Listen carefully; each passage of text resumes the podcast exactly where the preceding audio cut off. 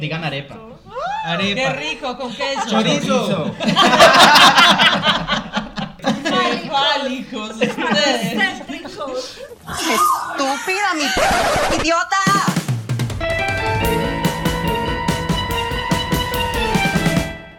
Hola, les damos la bienvenida a Estúpida mi podcast, eh, un podcast del Club de Lectura Iconografías donde queremos hablar de las representaciones de las poblaciones diversas en muchos lugares. Y hoy justamente nos corresponde hablar de la literatura. Pero antes de eso, queremos como explicarles el- cuál es la metodología o cuál va a ser el, el enfoque de nuestro podcast, teniendo en cuenta que en el primer episodio estábamos un poco emocionados Y nerviosos. Era nuestra primera vez. y pues la primera vez siempre es importante, pero se le nota a uno. Entonces, la idea es contarles qué viene en esta primera temporada y, si todo sale bien, qué viene en las siguientes. Sí, bueno, entonces en esta primera temporada lo que queremos hacer es un repaso por estas representaciones diversas en diferentes medios de la cultura pop, como son el cine, la literatura, la televisión, los videojuegos, y vamos a hacer unos episodios especiales para cada uno de estos medios en los que vamos a hablar de la historia de estos estereotipos, por qué existen y cuáles son los ejemplos que encontramos. Ya luego en las siguientes temporadas queremos hacer eh, reseñas más específicas sobre diferentes productos. Y también les queremos recordar que la idea de este podcast es que sea construido con las voces de todas las personas que nos escuchan. Entonces nos pueden dejar sus comentarios tanto para esta temporada como para la siguiente en nuestro Twitter arroba estúpida podcast o en la página de Facebook Club de Lectura Iconografías. Hoy eh, nos acompaña los compañeros de siempre, Esteban, Hola. Sebas Hola. y tenemos dos invitadas muy especiales que son Chubasco y Poison. Oli, ahí saludamos. Hola, hola, hola. La representación lésbica de la mesa, mucho gusto. Sí, además ya nos hacía falta una representación lésbica. Entonces, lo que queremos justamente hacer hoy es hablar de literatura. Entonces, arranquemos. ¿Qué es esto de la literatura y lo LGTBI?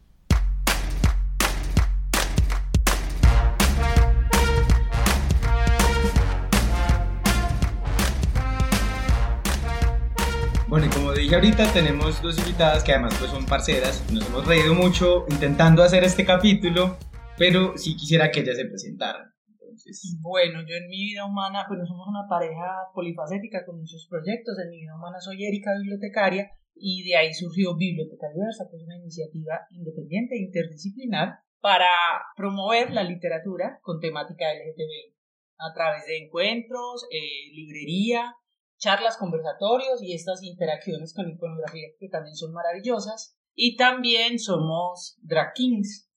Ah, bueno, también nacemos eh, de Biblioteca Diversa. Drag King es como un hijo de Biblioteca Diversa porque eh, nace Drag King, que luego nació como Drag King y luego se convirtió en Drama King, porque ah, les decía drama. No, ellos son los, leyes del, los reyes del drama. Ah, bueno, ellos. los reyes del drama y el lesbian drama. Y el Sí. drama se. Ahí sí estamos en equidad. Entonces, eh, ya pues eh, el drama aquí pues tiene la transformación del nombre a algo más profundo, que más adelante si nos da tiempo hablamos de eso. Pero nació eh, para cuestionar las masculinidades tóxicas y también enfocados desde la literatura. Y en las canciones románticas que también dan como mucha poesía. ¿Cómo ha sido la recepción de la gente con la apuesta? es muy acogedor porque es que eh, de entre charla y charla no se van dando cuenta y se van cuestionando después a partir de los chistes porque tratamos de que sea muy ameno, de que sea muy fluido para no ser de- tan denso el tema porque el Mm. tema es muy denso entonces no queremos como ac- acaparar todo de una y de construir a todo el mundo de una entonces con la apuesta. El recibimiento ha sido positivo eh, pero es porque es lo mismo, somos mujeres que nos estamos trepando en manos entonces estamos subiendo de nivel. Estamos transgrediendo el género. Entonces es como más aceptado que Sí. una vieja se trepe a un man que a que un man haga drag queen porque a ellas sí las agreden. A nosotras no, yo no he sentido agresión. pues, para- Mucha curiosidad de la población en general. Y las drag queens de Medellín nos han adoptado. Tenemos una madrina que se llama Deneola Drag. Hemos aprendido mucho. eh, la Poison es la artista make-up. Yo solo tengo que ser guapo y llevar las lecturas, ¿cierto? Desde el baúl de lecturas de biblioteca diversa. Hemos hecho ya varios performances y hemos aprendido mucho ella en maquillaje y en Eh, expresión artística. En la construcción del personaje, porque tenemos una postura, por ejemplo, Chubasco es como más eh, patán, es más, bueno, Galán. Más galán. Me dijo patán. Entonces, si es más galán, Poison es más patán porque dice las cosas sin filtro, porque llega y no importa nada, si él como el cual sí soy guapo y lo sé y, y qué, eh, y demás, pues mando yo, es muy, es muy patriarcal, eh, género fluido. No, nos hemos divertido mucho. En Patriarcal. realidad es jugando con el género, entre amigas, Sí, y más que todo es cuestionarnos, pues. llevar la literatura a otro nivel de expresión artística.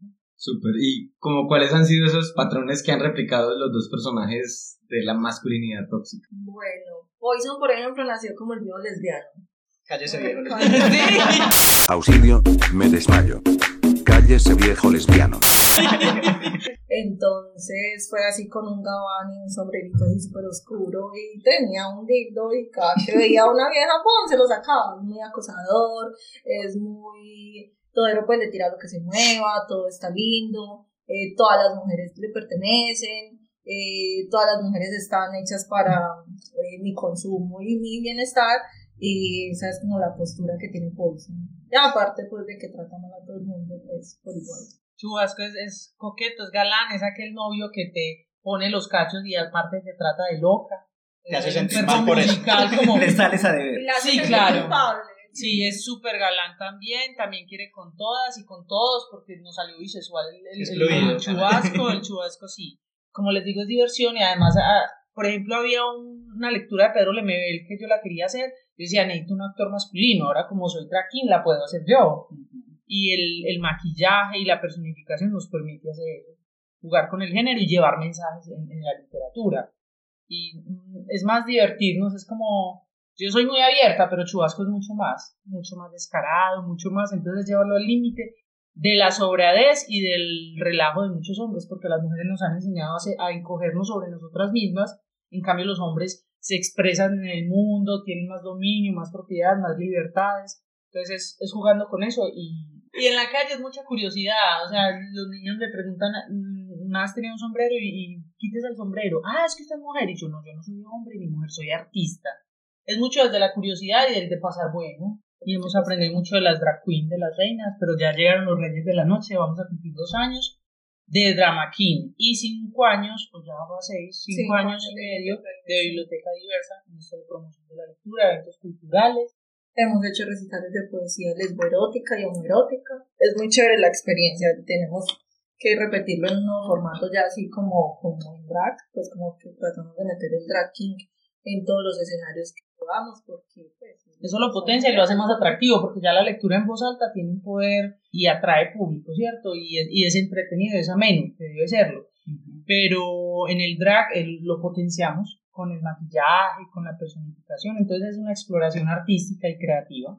¿Y por qué surge justamente la idea de crear una iniciativa que combine o que mezcle la idea de lo diverso con la literatura? ¿Cuál es el poder que existe en la literatura? como lesbiana de biblioteca, porque yo definitivamente me encontré primero en los libros y eso me dio casi como libroterapia, encontrar que habían personajes lésbicos en las novelas o en las investigaciones, eso me dio un poco de tranquilidad porque estamos en el mundo, lo mismo que pasa cuando nos vemos representados en una película. Entonces en mi ejercicio bibliotecario me encontré esos libros y yo qué bacano poder compartirlos y que la gente pueda leerlos, no solo para la población LGBT, sino para todo el mundo le sirve porque desde la literatura infantil trabajamos el tema de familias diversas, infancias diversas. Entonces yo me di cuenta que la literatura refleja la sociedad, pero también tiene el poder de transformarla. Entonces es promover los derechos humanos, la convivencia, la paz a través de la literatura y es algo muy entretenido para mí, me gustó tanto que lo quise multiplicar. Y ahora con el drag, jugando con el género, pues transgrediéndolo, eh, explorando ese lado masculino y potenciándolo art- artísticamente. Bueno, pues todo esto es muy interesante, la labor de Biblioteca Diversa y de Drama King, y yo quisiera hacerte la pregunta que has encontrado en tu recorrido de búsqueda de literatura y estos diferentes encuentros y productos culturales de la literatura y de- a través de la historia que nos puedes contar. Sí, primero como lectora y después como bibliotecaria fui privilegiada porque al estar rodeada de libros te encontrás con todo. O sea, tenés la posibilidad de todos los días conocer los libros que llegan nuevos, los que están por allá más escondidos en el estante. Viviendo entre libros te encuentras más libros que si vas ocasionalmente a una biblioteca o, o si no tienes el, el poder adquisitivo para llevarlos a tu casa. Entonces, eh, innegablemente, cuando uno empieza a curiosear, pues primero para mí fueron las bibliotecas que el Internet por mi edad. El Internet se popularizó. Creo que para todos nosotros. Sí, Todos estábamos igual. Eh, Ah, no, A ella le llegó el Internet antes de que las bibliotecas chéveres. No, no, yo estoy en bibliotecas desde muy chiquitas, pero acer- desde muy chiquita, pero acercándonos a la diversidad ya vieja.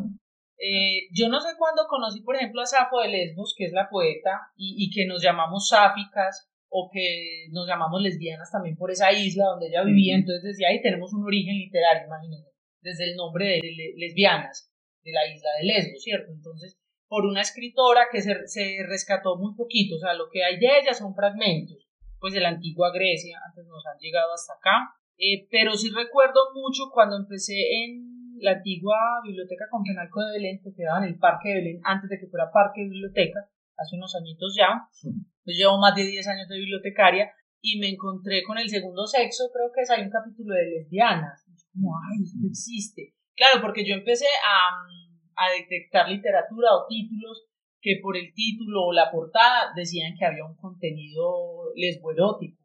Pero sí me acuerdo mucho de ese libro, que es teórico además, y El hermafrodita dormido, que también es uno de literatura colombiana, ahorita no me acuerdo el nombre, que es lo que ahorita llamamos intersexual, que también... Es que se me confunde, porque también hay una historia en televisión sobre una lesbiana que era monja, bueno, era, era monja y tiene atracción por las mujeres, pero cuando sale descubre su identidad masculina, entonces ya es un hombre que tiene eh, relaciones heterosexuales, entonces es una ex monja además.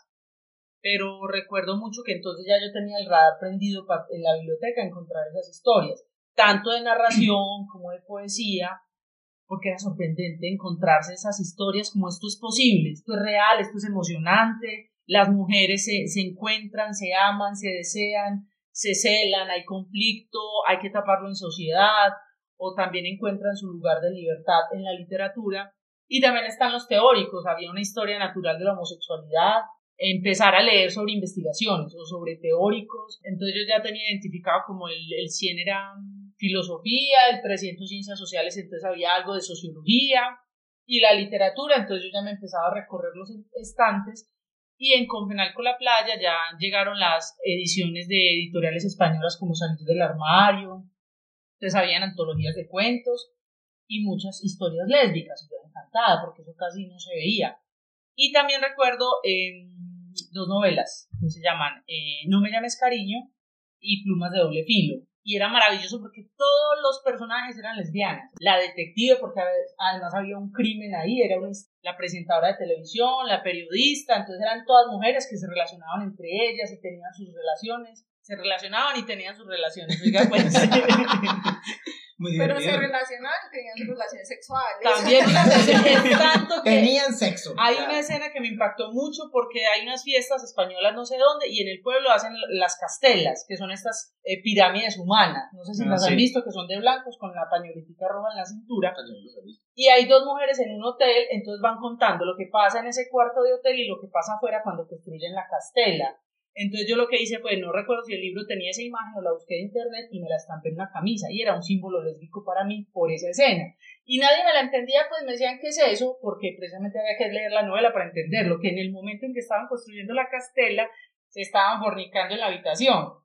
Entonces eso me, me pareció una imagen muy bonita y la estampé en una camiseta. Y es, y es eso de que entre más lees, más conoces. Pero después, en Biblioteca Diversa, lo que hacemos es conectar con autores locales. Eso me gusta más porque en Biblioteca Diversa difundimos esas amigas y amigos que han podido escribir. Entonces es más bacano parchar con el escritor, con la escritora, Luis Fernando Gil, Walter Bustamante, que tiene investigación y memorias de Guayaquil, que también es muy lindo y muy poético. Tiene como su, su investigación histórica, pero tiene su expresión creativa y literaria. Entonces con Biblioteca Diversa conocemos las personas y los libros y a través de eso tratamos el tema de diversidad sexual y de género. Pero sí me sorprendió mucho, por ejemplo, cuando conocí a Sara, que ella me mostró un cuento que yo no conocía. Entonces, cuéntales del cuento. Bueno, eh, voy a empezar desde el principio. Bueno, en realidad el acercamiento a la biblioteca eh, desde pequeña sí fue muy cercano, pero hablábamos cosas de Uruguay, hacíamos brujerías en el club de lectura infantil. Pero... Ve. eh, Para eso sirve la literatura. ¿sí? Pero súper interesante. Sí. Pero en diversidad no creo que haya la biblioteca porque la bibliotecaria es homofóbica, Entonces- muy homofóbica, entonces no creo que haya. Y si ahí los esconde, porque esa función Sí. bibliotecaria. El, eh, sí notaba mucho en los libros porque era literatura Universal. Sí, eh, la literatura normal que lo ponen a leer a uno en el colegio. Y hubo un acercamiento que tengo un, un leve recuerdo, porque no me acuerdo muy bien si sí lo hay o me lo estoy inventando, es de, de una mujer de cuatro en conducta, que empieza que es una historia de Medellín, eh, en Santa Elena, y ella hace pues de todo y termina de monja, y yo creo que hasta vende los dientes, entonces yo creo que hay un acercamiento, pero muy leve. Con la diversidad de, de- y con lo LGBT el acercamiento eh, fue después de mi descubrimiento pues y de mi aceptación como lesbiana, bueno, como gay primero, y luego, o de ambiente y luego ya con eso. Entonces en esa, en esa indagación leía mucho, ahorita ya no tanto, eh, me encontré con Chao Verona, que es de Julio Cortázar. Entonces Chao un autor muy conocido y un Sí. cuento no tanto. y un cuento no tanto. Entonces Chao Verona es muy interesante porque es eh, la típica lesbiana vieja guardia, toda interesante, así como que le coquetea a todas y todas quieren estar con ella, pero eh, muy sutil, muy respetuosa, muy elegante, pero la encuentran muerta en un hotel en un país diferente. Entonces en esa se encuentran una carta que una de las novias le había escrito despidiéndose y contándole pues un montón de cosas que había pasado y que había salido con un man, pero ella le contaba que ahí no, pues que no había pasado nada, primero porque fue en Verona, pues fue como en un, de algo, algo de trabajo, en algo de trabajo que fue en Verona, y ella le contaba pues que no era lo mismo, que ella quería estar con ella. Y es eso. Eh, ahí fue como el primer acercamiento, y ya después con Biblioteca Diversa, eh, este que nos leímos que no era netamente el libro de LGBT, sino que había un personaje LGBT, la Reina Roja. Ah, sí, era una, Y una era novela de detectives que nos llamó la atención por el título y el, y el detective era gay. Y Era un detective gay. españolete macho, Él fuerte. siempre decía que era gay, siempre lo nombraban como gay, lo Y lo nombraban como gay, pero el pues. Era gay, sino los El- crímenes que estaban es muy bacano porque pasa mucho en la literatura que, que es una historia trágica. Sí. que el hombre gay o la mujer lesbiana es pervertida obsesionada en cambio esta historia eh, que fuera gay era secundario o sea era parte de su personaje pero la historia era otra era una novela de detectives y de Como debería asesinatos Sí, exactamente como- y hay muchos otros que en ese momento no me acuerdo porque en realidad no venía preparada. Ella venía acompañante la pusimos a conversar sí. de panelista. Pero sí, como Sí. que el que más impacto tuvo fue ese. Ah, y también hay uno de. Se llama Travesuras de la, Travesuras de la Chica Mala. Ahí también. Travesuras de una niña mala de la chica mala, es como una muchacha del Perú que Ah, estuvo en la guerrilla. Ah, es de tuvo un Vargas montón Llosa. Sí, de Ajá, Vargas Llosa. imagínate. También, como, eh, como que se.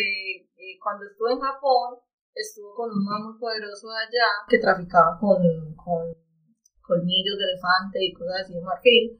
Y entonces a él le gustaba que ella tuviera sexo con muchas personas y él ver nada más. Y entre esas también hacían actividades con viejas. Y entonces, pero era muy sutil, o sea, en, en esa literatura incluso era muy sutil. Muy sutil. y esas relaciones siempre en función del, del deseo y del placer Eh, ajá. masculino o sea no como Entonces lo que uno ve puede que pase desapercibido y en todo lo que yo he leído pasa desapercibido porque precisamente es como algo fugaz. Pasó y para placer de otra persona, ¿no? Entonces, claro, Sí. ahorita que leemos, siempre es pensando, eh, ah, este libro sirve para biblioteca diversa, lo podemos conversar, pero antes de lectora desprevenida, sí me acuerdo al Diablo la maldita primavera de Alonso Sí. Sánchez Baute, que habla sobre lo trans en Barranquilla, eh, eh, los de Fernando Vallejo, definitivamente, eh, ¿cuál es el? El del Berrancadero, que es como el más. Es el de los, la Virgen de los Sicarios. La Virgen de los que ya tiene que esta tiene película, película. exacto. Entonces, es decir, Medellín, Medellín traqueta, Medellín violenta, pero esas realidades están. Y han Que como estado todo siempre. mezclado. Es por eso, porque eh, no nos estamos inventando esto, ni en la vida, ni en la historia, ni en la literatura. Somos y existimos y estamos en todas partes, ¿por qué no estar en la literatura? Entonces, una escritora cubano-mexicana decía que cuando ella empezó a escribir, o muchas de su generación, que es un poquito más mayor que nosotras, que empezaban a escribir poesía erótica, amatoria, un poquito más, decía que empezaban a hablar del amor para un otro masculino, o sea, no ponían eh, mi amada amante, sino mi amado, y les tocaba cambiar la última letra por su autocensura. y que no encontraran esas letras eh, incendiarias, pues. Eh, Inmorales, serían Exacto, inmorales. Entonces empezaban a hablar como. Y dar el salto a empezar a escribirle a otra mujer. Es que yo me acuerdo que también di unos pinitos como el- los diarios del colegio, donde yo le confesaba a mi diario que me gustaba una, una compañerita. Y eso lo leyó otra compañera, yo me asusté mucho, yo no, desnudaron mi alma, yo cómo escribí eso, y eso es desnudar el alma y entregársela al lector. Pues obviamente yo no publiqué, yo al final yo creo que hasta quemé todo eso para que no me volvieran a leer, pero sí Biblioteca Diversa nos ha permitido conocer mucha más gente, muchas más escritoras, eh, porque yo decía, bueno, podemos conocer lo que están publicando y escribiendo en España o en Estados Unidos, las chicanas, eh, pero ¿qué pasa en Latinoamérica? O sea, me dicen que hay una antología de poesía lésbica en Perú y no la conozco, porque otra cosa es la publicación, la distribución, la circulación, y en Biblioteca Diversa lo que queremos es hacer difusión de como la piedrita en el agua desde lo más cercano y ahorita estamos en, en la red latinoamericana y del Caribe, que entonces eh, estamos en contacto con investigadores de México, con poetas de Perú, A nivel Con- nacional también. también con el escritor de Pasto, David de Granda, que la historia de él me parece muy bacana, Margot, porque sucede en Bogotá. Entonces son las calles nocturnas de Bogotá que me encantan tanto. Le retrata la ciudad de lo que pasa con Memorias de Guayaquil con la historia local de Medellín. Margot es más contemporánea, pero en las calles y en la, en la vida nocturna de Bogotá. Juan Carlos Cortázar es un escritor peruano que relata también la vida nocturna de Quito. Yo decía, eso es otra Medellín de los bares gays, de los encuentros homoeróticos, de los hombres como coquetean o como ven los otros hombres pasar. Entonces son retratos de vida latinoamericana que podrían estar en cualquier país y por eso me gustan esos urbanos. Y otra cosa sí es lo, lo rural, que es- nos faltan también representaciones Sí, que de esas son las más bajas, incluso en cuanto. Pues eso, lo que tiene que ver también con lo trans, que también de forma de literatura ha salido muy poco, al menos hasta ahora es como que está explotando nuevamente. Y con esta película de María fue muy visible. Ah, Sí, señorita María. señorita María. Y ento- en, en otro proyecto de Biblioteca Diversa es el mapa de literatura LGTBI Latinoamérica del Caribe. Entonces decir que en Cuba Ricardo Arenal, se llama Ricardo Arena, Arenales, que habla sobre la, el maltrato del- de la dictadura de Castro a los homosexuales porque los llevaba a campos de concentración. Entonces miren que también son testimonios históricos. Entonces, como sacar lo representativo de todos los países. Y algo que se nos ha ocultado siempre, Gabriela Mistral, que es Nobel de Literatura, hace poquito salió su correspondencia Con Cortázar, creo que también tenía correspondencia. Sí, no, pero en este caso es la correspondencia con una asistente norteamericana más joven que ella y se enamoraron. Entonces no pueden tratar de taparle el sol con un dedo, es- son cartas de amor entre dos mujeres, Gabriela Mayor y la otra muchacha Doris Dana, creo que se llama, y el gobierno chileno y la Fundación Gabriela Mistral trató de que no se publicara porque es evidentemente un amor lésbico entre dos mujeres y como que ensuciar el nombre y el- la memoria de Gabriela Mistral no lo es. Y también las que investigan a Sor Juana Inés de la Cruz, que en su poesía también se pueden, hay, hay y dicen que están amores con la virreina. Entonces eso lo queremos rescatar, lo queremos nombrar, lo queremos evidenciar. Cuando lo hacemos en drag literario son esos fragmentos de literatura, hay uno también muy bonito que se llama Violeta, que sucede en Puerto Rico y habla sobre las relaciones lésbicas, eh, también el bisexualismo, el poliamor y las situaciones eh, políticas de la isla. Puerto Rico también es otro cuento y otro viaje. Todo lo que descubrimos lo vamos como armando en este mapa y el encuentro con personas, porque es conectar a libros y personas a través de esta temática que nos parece muy importante nombrar, porque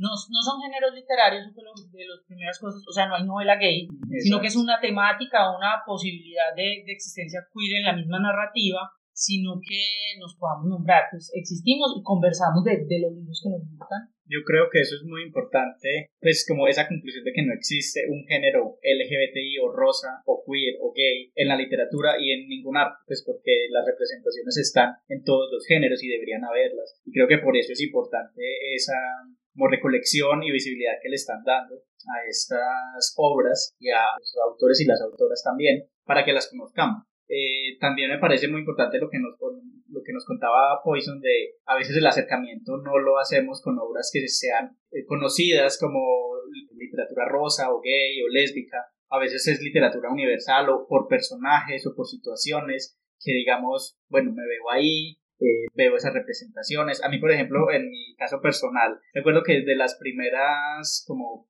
los primeros personajes en los que yo me vi representado fueron en la novela de Jorge Franco, Rosario Tijeras. Los dos protagonistas, Antonio y Emilio, que tienen ahí una tensión homoerótica en- entre ellos. Era una novela, una novela de sicarios y yo diría, bueno, no, no, no esperaba encontrarme algo así en una novela No lo vi venir.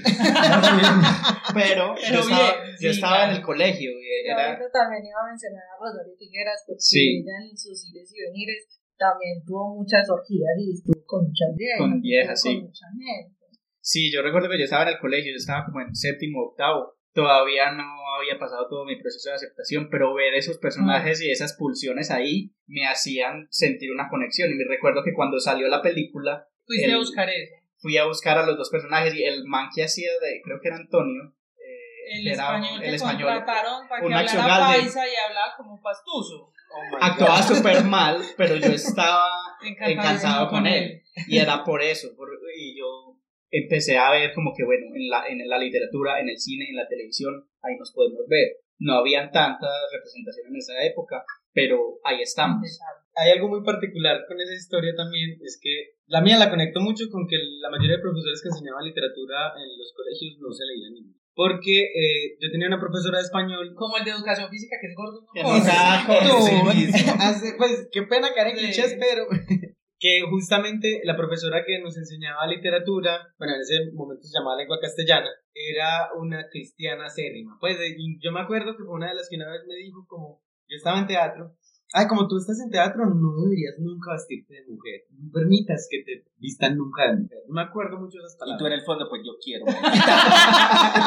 Pero lo particular es que nos puso a leer un libro que eh, ese fue mi primer acercamiento con algo que tuviese que ver en la literatura con lo, con lo gay principalmente, que era Comandante Paraíso de Gustavo Gardiazabal, ¿cierto? Que el libro no se centra nada, que pues no se centra en la idea de que el personaje principal era bisexual, sino que en otras cosas. Pero a mí lo que más me marcó de todo el libro era la idea de que el personaje era bisexual que tenía sexo con hombres y con mujeres y que se enamoraba de hombres y mujeres, que por ahí tuvo como la primera escena erótica que tuvo con un muchacho que lo seguía, entonces como la narración que había ahí era súper fuerte, Ah, pues a mí no me gustó para nada el libro, la verdad me parecía aburrido hasta más no poder, pero justamente en esa escena, como que la escena valió todo el libro, y yo recuerdo que ese fue el primer como acercamiento que tuve con, con esta idea de lo gay en la literatura, ¿cierto? Si uno ya lo tenía en varias partes, en otros lugares, pues, en el- adentro, me imagino. Totalmente. Cerquita, sí. No hay Pero que buscar muy lejos. exteriorizarlo en las representaciones, yo creo que ese fue el primer libro y desde ahí también supe que la profesora nunca se lo había leído, no sé cómo calificó los trabajos ni nada, pero pues ella no hubiera puesto a leer un libro donde sí, fue la que me dijo que no me vistiera como mujer por nada del mundo porque él me iba a castigar, entonces obviamente nunca se le ese De esos casos cuando la incompetencia de los profesores te beneficia. Sí, no, y aquí en Colombia nos ha permitido salir del closet a muchos, pues. Es muy charro porque me hizo acordar de cuando yo estaba en el colegio, la profesora de español eh, era muy sospechosa. Sospechosa. Sospechosa de que- cometió algún crimen. Positiva para lesbiana. no, ella era casi monja, pues así era muy bien puestecita. Cuando la religión se escape, sí. Y, y eh, enseñaba bien, pues eh, no sé si leía mucho o no, pero el tema ahorita me va a salir un poquito de la literatura, pero era como un personaje de un cuento porque eh, ella vivía con una compa con una muchacha, ¿cierto? Y eran Mm. Son roommates. Entonces, Ah. roommates. Pero entonces eh, siempre se veían juntas y en alguna ocasión las vi discutiendo y entonces desde ahí se me quedó el codo como estaba como Pelea de pareja. un cuento. O sea, ella era mi personaje. y tú eras la, la observadora. las estaba leyendo y así. Bueno, y en literatura erótica, Marqués de Sade tiene muchas escenas lésbicas. Entonces yo me acuerdo que habían pedazos de filosofía que no me interesaban, yo buscaba la escena. Ya, ya al grano. Yo buscaba la escena, claro. Y ahorita que dices teatro, pues un beso de Dick, yo creo que marcó Sí. un hito, porque además es un personaje adolescente, son futbolistas, son cualquier pelado de barrio. Y yo además encontré primero la obra de teatro, que ver eso en las tablas también es maravilloso. Y después buscar el libro, que ya en esta cuarentena pude comprar los tres libros de él, que solo tiene tres de poesía, que es todas mis cosas en tus bolsillos. Un beso de Dick, que es como lo adolescente, y Vista desde una acera. desde una acera, que ya como la subida de adulto y la problemática del VIH también es muy interesante. Entonces Sí. yo creo que eso, que un joven se pueda leer un beso de Dick es maravilloso, porque mira que vivirlo con naturalidad, los mismos conflictos de la edad, de la pubertad, del amor, de, de ese chico que te mira, no eres quinceañera, pero te está gustando un chico, Ajá. entonces es No, y, la, maravilloso. y la manera como lo escribe, uno se siente como el personaje. Yo no conozco infancias lésbicas, pero hace poquito, el año pasado, conocimos a Cindy Elefante y ella cuenta en su, en su novela autobiográfica, le podemos decir así, eh, su adolescencia, sus deportes, cuando entró a la universidad y ese beso con la amiga. Sí. Entonces me pareció muy bacano porque fue una viñeta y ni siquiera lo estaba narrando con palabras, sino que como me quedé con mi amiga, ¡pum! y la viñeta del beso y yo, ¡eh, qué hay! Y yo conocí a Cindy Elefante antes de que llegara a iconografías y me puse a enviar el libro y preciso llegué a esa viñeta, yo, "Ma- maravilloso como lo cuenta. O sea, nos falta mucho investigar sobre infancias y adolescencias lésbicas porque lamentablemente dicen no te metas con mis niños, pero es que los niños son Alguien quiere pensar en los niños. Porque, ¿qué pasa? Ideología de género sí hay, pero es la heterosexual. Nos bombardean con imágenes y con relaciones heterosexuales en todas partes y uno que siente distinto, uno cómo está adentro, solo, torturado, porque además si eres católico o cristiano. Sí. Uno no se suicida de, es de milagro, o sea, porque uno encuentra los libros, o amigos, o amigas, o el trabajo, lo- algo lo salva a uno, el amor también Sí. lo salva a uno, pero los que se están criando solos, encerrados en su interior, en su caparazón, toda la sociedad les está gritando que eso está mal, la religión les grita que está mal, las todos le- los libros, las tele, las películas te muestran que solo hay una forma de amar, esos niños muchos no sobreviven, pues, o llegan con muchos trastornos a la adultez o simplemente se suicidan como Sergio Ruego, que miren el problema en el colegio por sentir diferente, y no es sentir diferente, es sentir a seca, es amor, y las novelas podemos encontrar novelas de detectives, novelas de amor, novelas de ciencia ficción con personajes y, y posibilidades queer. Porque estamos en todas partes. Exactamente. Y yo creo que eso justamente es lo potente, ahora que hablas de, de- de elefantes en el cuarto, de cine de elefante, pero es lo potente de las nuevas narrativas también, que no se centran, ustedes ahorita lo decían, no se centran, por ejemplo, en el detective, no se centran en que es gay, su drama es ser gay, su drama es ser Todos sus problemas son por ser y gay. sí, entonces no sé qué va a hacer, mi vida es horrible, me va a matar, sino que se centra finalmente, eso es una parte de la trabajo, persona, sí. ¿cierto? Pero no es la parte, que puede ser una parte que afecte la vida, sí, pero no es la parte más importante. Pues finalmente es eso, seguimos siendo personas que tenemos vivencias, consecuencias, tomamos decisiones muy culas, tomamos decisiones muy buenas. Nos endeudamos, rumbiamos, ponemos cachos, nos ponen. Cuando. Sara y yo vamos a mercar, yo empiezo a cantar esa canción eh, infantil. Las lesbianas se enamoran, las lesbianas mercan, porque hacemos todo lo que hace otra persona, solo que con una mujer al lado, pues. Y eso es lo bacano, yo creo que estas nuevas narrativas también, que uno empieza a ver en la literatura también como resurgir, esta idea de, pues sí, son personas que eh, pueden ser trans, pueden ser gay, pueden ser lesbianas, pero sus vivencias no se centran solo en eso, su drama no es central, es más, se puede morir por otras cuestiones que no sean de VIH, se puede morir por muchas O de otras- crimen pasional. Ajá. Claro, esas representaciones literarias no le llegan a todos porque los que leemos somos muy pocos. Ah. Porque además en la escuela, nos, la escuela, eh, la lectura es una obligación, una imposición y la biblioteca es un lugar de castigo. Entonces, ¿a quién putas le sale el amor a la literatura? Alguien como nosotros. Sí, eso es En verdad. cambio, las representaciones en televisión son más fáciles porque el paso, tus papás ven novelas, tus mamás ven novelas, entonces en la televisión, en el cine y las series, pero en la literatura hay muchos mundos que cuando nos los encontramos, a mí me parece tan maravilloso encontrarme esos mundos o esas historias que me, me voy a compartirlas pues, y más si es, son cosas y vivencias que escriben personas cercanas a mí, geográficamente o ahorita con la cuarentena que hemos podido entrar en contacto con otros países sin viajar, pero eso me parece ma- maravilloso y por eso yo mi activismo lo hago desde la literatura, porque son muchos mundos posibles. Para hacer una película es una sola historia, es una sola versión, una adaptación, mucha plata. Para publicar un libro es difícil, pero es más difícil sacar una película, por ejemplo. Y lo audiovisual ahorita manda la parada, pero nosotros somos unos enamorados de las letras y esas expresiones. Además que muchas historias de lo audiovisual también vienen de libros y muchas personas se encuentran con los libros luego de conocerlos en una película Sí. o en una serie. Ay, pero ya me acordé de un libro que me leí súper casposo, súper horrible. Yo no sé cómo lo terminé, pero sí era de un romance de lesbianas. Una, pero era la típica novela romántica de la muy famosa conoce a alguien del común y entonces no sé qué. Entonces era como una actriz de Hollywood eh, que siempre estuvo sola, pero muy profesional, muy exitosa, no sé qué.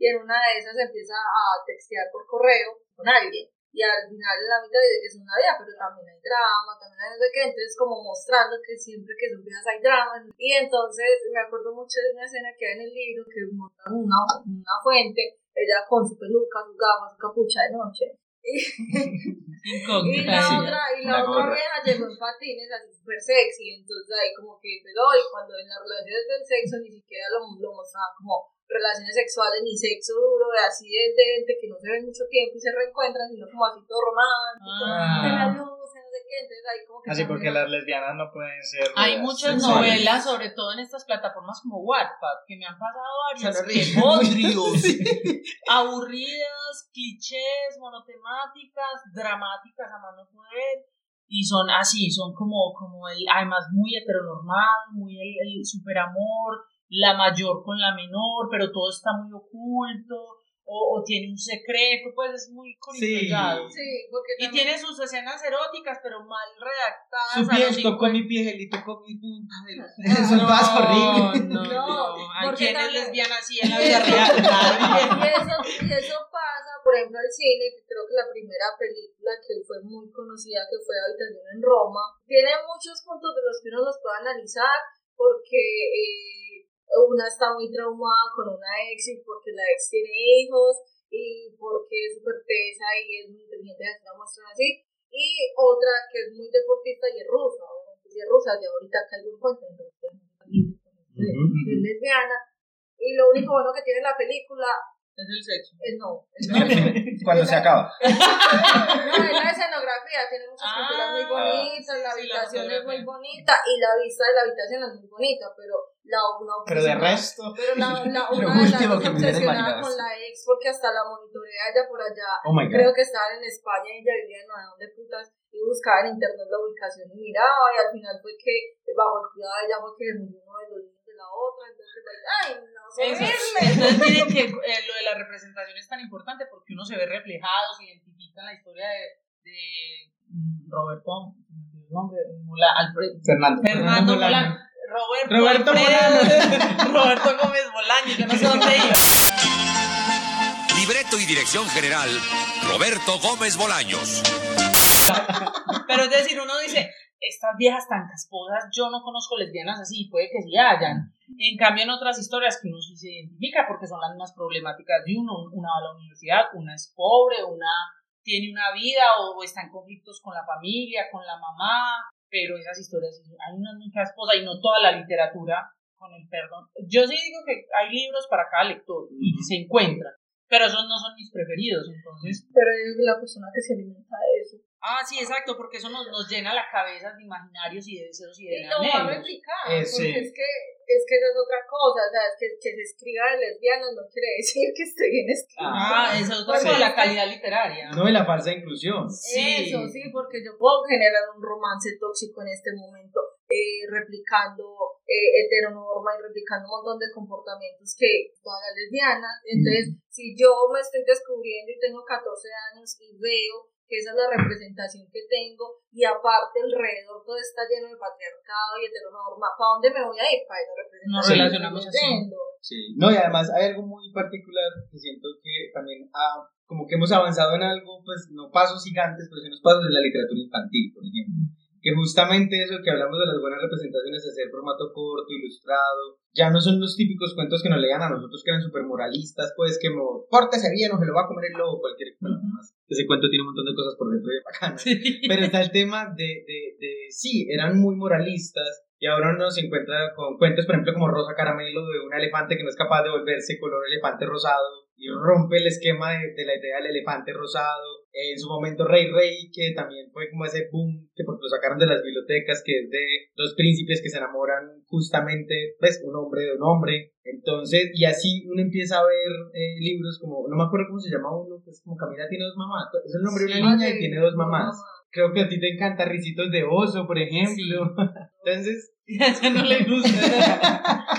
Sara me dice otra vez ese cuento. Ay, Sí. yo estaba contando yo, no, o sea, yo tenía muchas cosas positivas, pero no, yo no Las más. Ilustraciones, yo al final descubrí que la mamá No, yo que se, se disfrazó de cerdito valiente y yo entonces la mamá también se travestió al final y me encantó y no había pillado ese detalle porque como la historia es del papá oso y el niño oso cuando yo ay la mamá se disfrazó o sea también es drag king la mamá oso es drag king ahí está. Pero hay un Sí. cuento muy lindo que es la de los peces, que la niña es muy Ah, natural, sí. contándole a la mamá que a ella le gusta una Como niña. peces de todos los peces colores. de todos los colores. Es un cuento infantil muy mexicano. natural, contándole a la mamá que le gusta la niña del colegio y suena así, suena hasta rimadito, como que a ella le gustaba el café y a ella le gustaba Maite.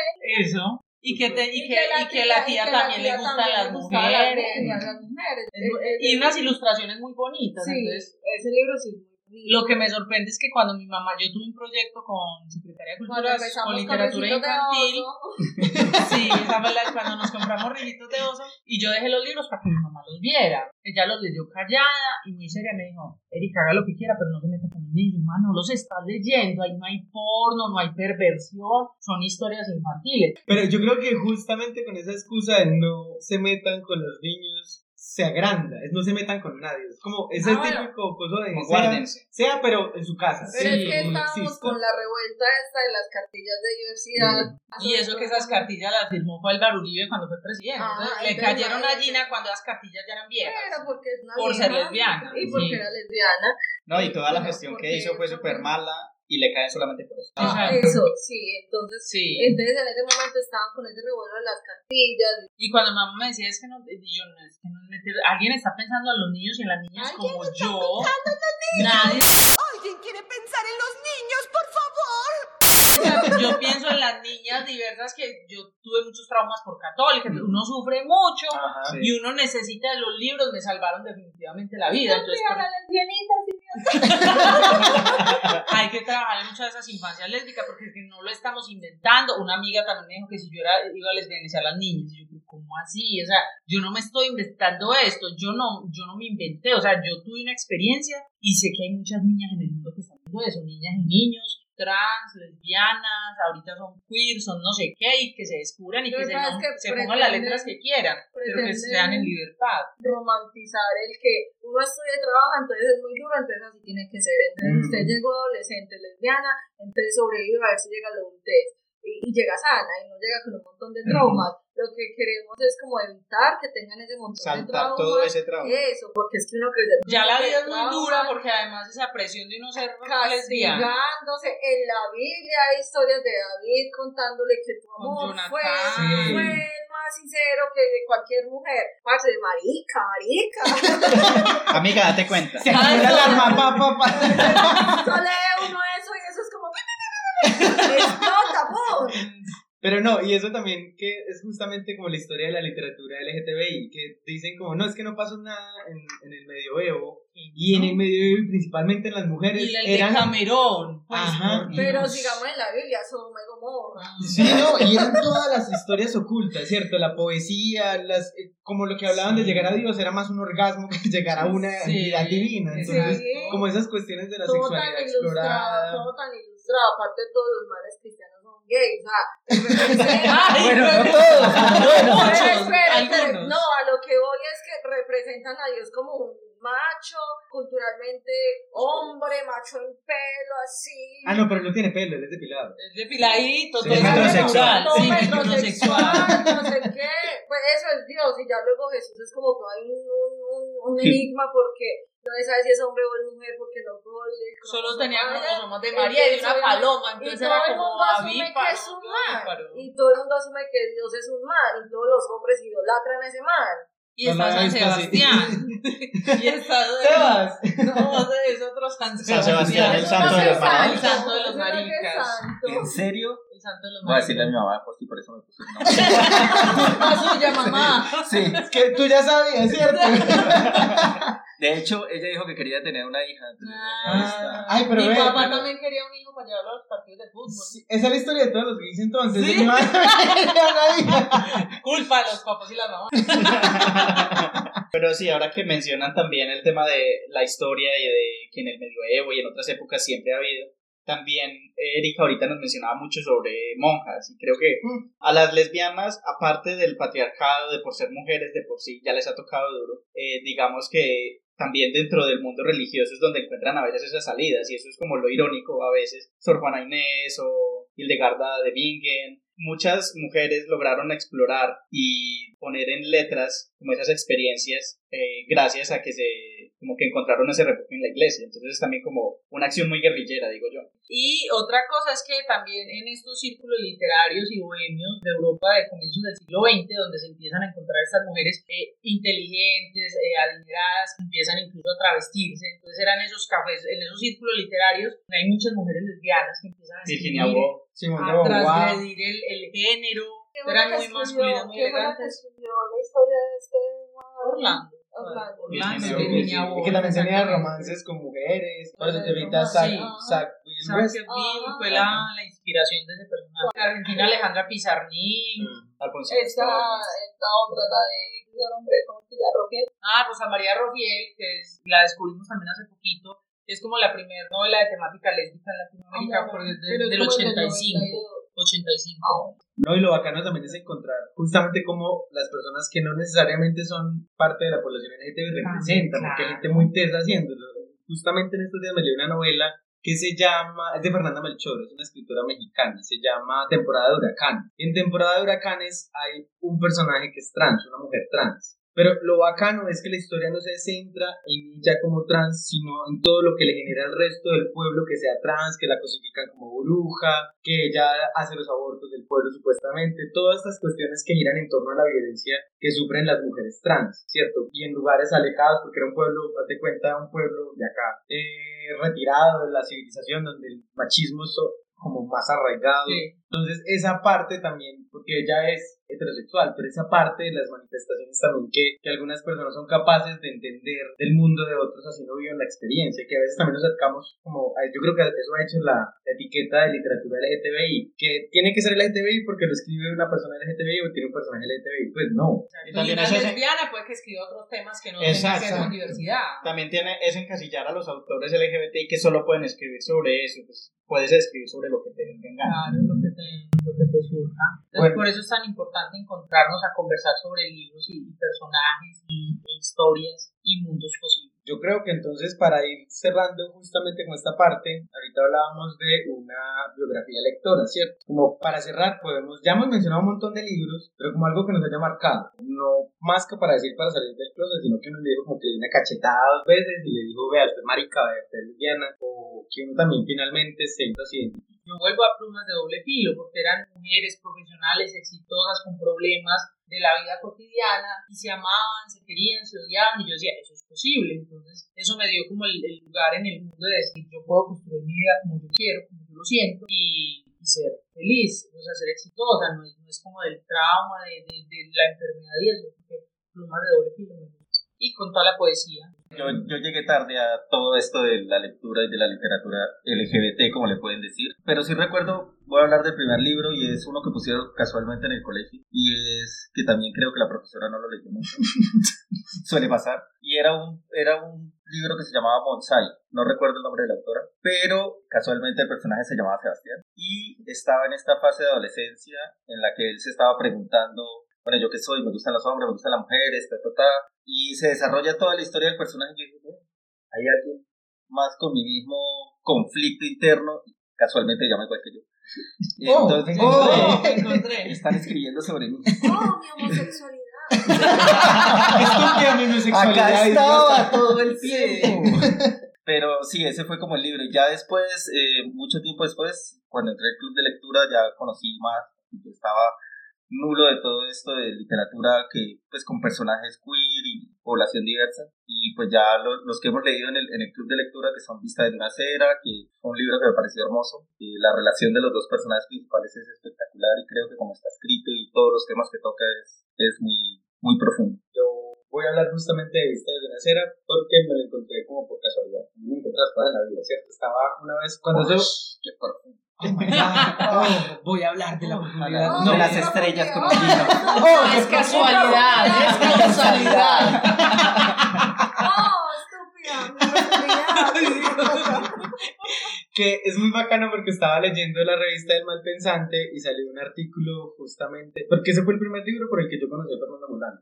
Yo no empecé desde un beso de. Dick, sino que empecé justamente en Vista desde una cera y fue muy bacano el artículo que le sacó, creo que fue Héctor Abad en el Malpensante y sacó el primer capítulo que era como escenas para un diario. y fue la narrativa. Había algo en la forma, porque todos los libros que había leído de ahí para atrás que tuviesen que ver con la temática LGTBI eran como muy bruscos para mí, pues no es como que estuviera buscando un amor perfecto, no, pero sino como que eran... Muy sórdidos. Sí, además eran en lugares súper oscuros, eran súper tétricos, siempre una mirada horrible, me acuerdo que había uno que se llamaba Los chicos del alquiler no lloran y eso terminaba re mal, pues cosas horribles, entonces... Prostitución, ocultamiento. Sí, además que eso le va metiendo a uno la idea de que ese es el mundo que te toca. Ah, Este es el mundo que te toca de aquí en Cuando dicen es que es que el mundo gay, yo, ¿cómo es que el mundo gay? Yo vivo en el mundo que usted. es Es que el un mundo universo. gay es muy horrible. Yo, no, el mundo es horrible. No te habíamos contado, es un universo paralelo. Sí. Ah, Vivimos en el multiverso. Sí. ah. Entonces es muy particular porque entrar en este libro, que además también es caótico por todo, que sí, dramático y todo lo que significa, pero ver la mirada que tiene justamente el personaje principal, que aunque haya un mundo horrible, porque el mundo, lo que acabas de decir, ¿verdad? El mundo es horrible, no solo para los gays, para las lesbianas, el mundo es horrible para Al todo el menos mundo. tenemos la literatura.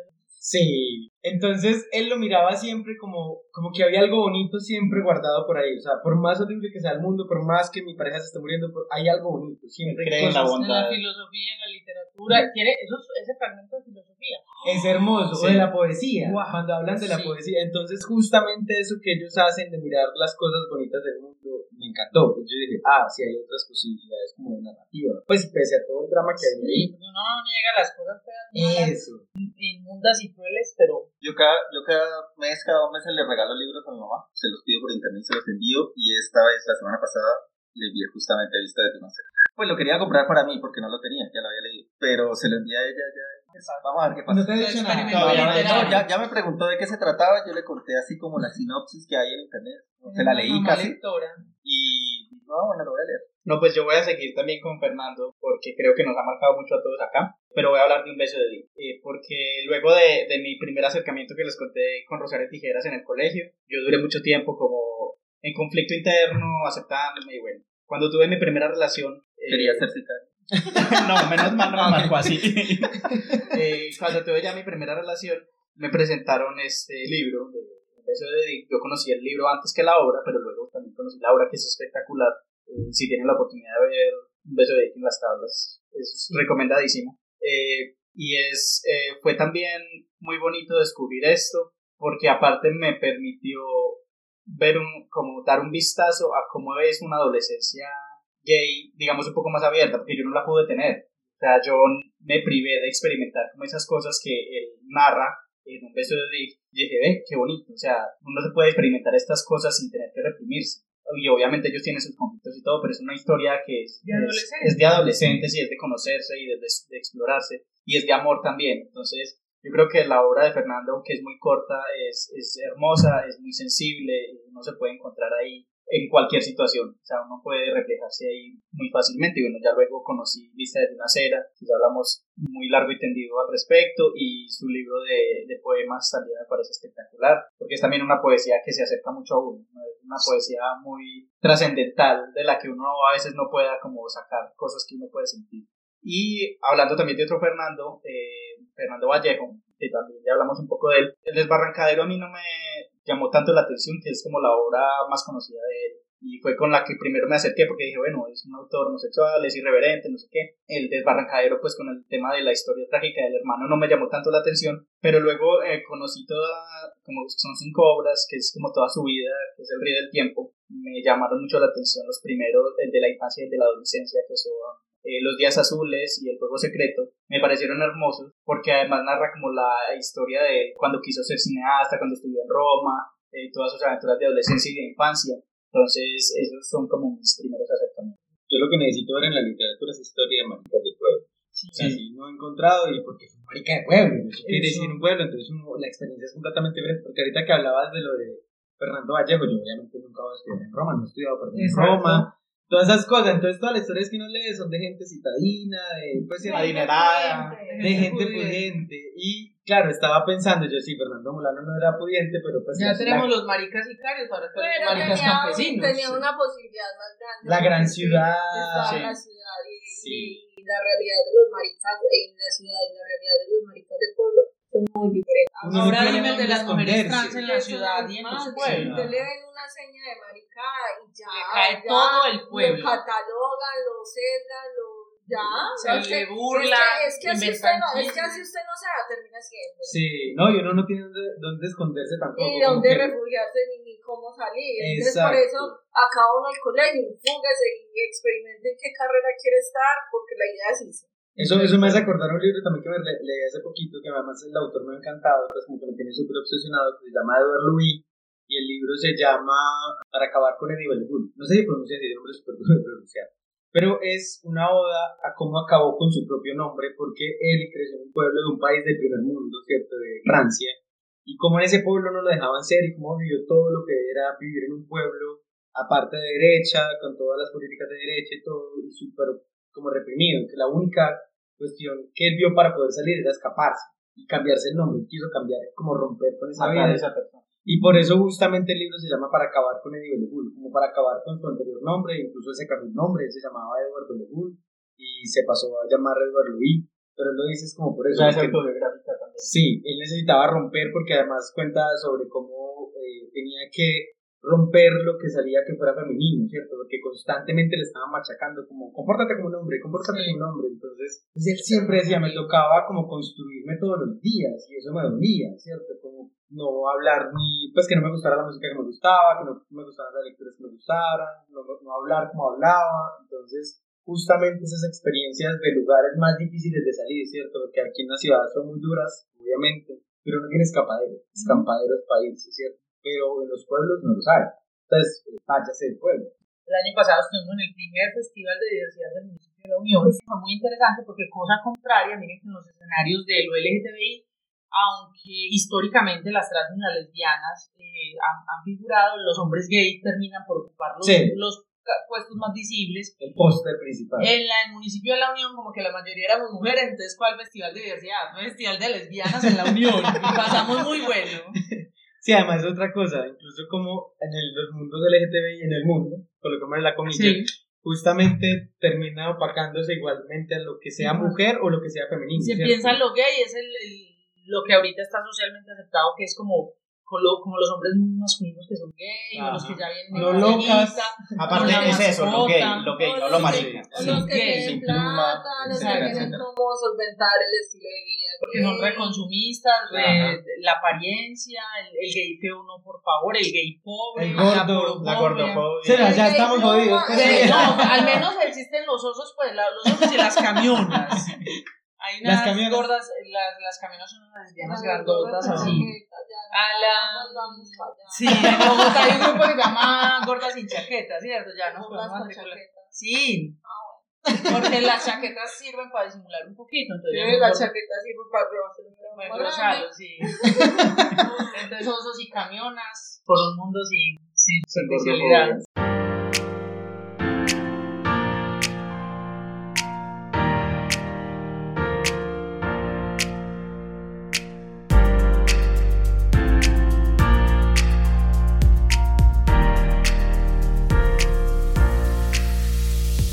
Bueno, yo creo que ya con esto vamos llegando al final de este capítulo. Nos quedan como demasiadas cosas por explorar, libros, películas, y eso es lo que queremos seguir haciendo justamente en este podcast. Eh, quiero despedirme de los dos visitantes que estuvieron, que además siempre charlan súper bacano. Una de ellas no quería estar y terminó charlando súper chévere. Entonces, nada, muchas gracias en verdad por haber estado aquí. ¿Cómo se sintieron? ¿Qué les pareció? Usted que era la que, la que no iba a hablar, engañada. Necesitaba aprobación. Ella se sintió engañada, que, eso era un podcast, que ella venía de acompañante y habló más bueno. No, parchado, parchado. Igual siempre como que se habla muy bacano y la idea es como que ustedes están muy ilustrados, muy, todos muy letrados. No, La marica, la marica no, le, no, letrada y la marica de pueblo. La marica letrada y la marica del pueblo. Pero no me sentí incómoda para nada. Compartimos, bueno, de- entre literatura y amigos, nos hacemos la vida menos dura, pasamos bueno. A mí si me dan cuerda, les hablo mejor. Y eso que no veníamos como de qué libros vamos a hablar, no, vinimos a conversar, a compartir lo que hemos hecho con Biblioteca Diversa. Muchas gracias por, por invitarnos a, a, a sí, gracias. cháchara. Ah, sí, gracias. No, a ustedes en verdad por haber aceptado y ya con esto concluimos el capítulo. Recuerden eh, seguirnos en las redes sociales, en el Facebook Club de Lectura Iconografías Y en el Twitter, Estúpida podcast. estúpida. Y que nos vuelvan a, a invitar, estúpidas. Sí, Sí, eso es un compromiso. Las estúpidas. Y también que busquen- La- las estúpidas. ya En este capítulo, las estúpidas. También para que sigan la página de Biblioteca Diversa, que tienen demasiadas actividades aquí en Medellín. Entonces, muchas gracias y nos vemos en el siguiente capítulo. Chao, Chao.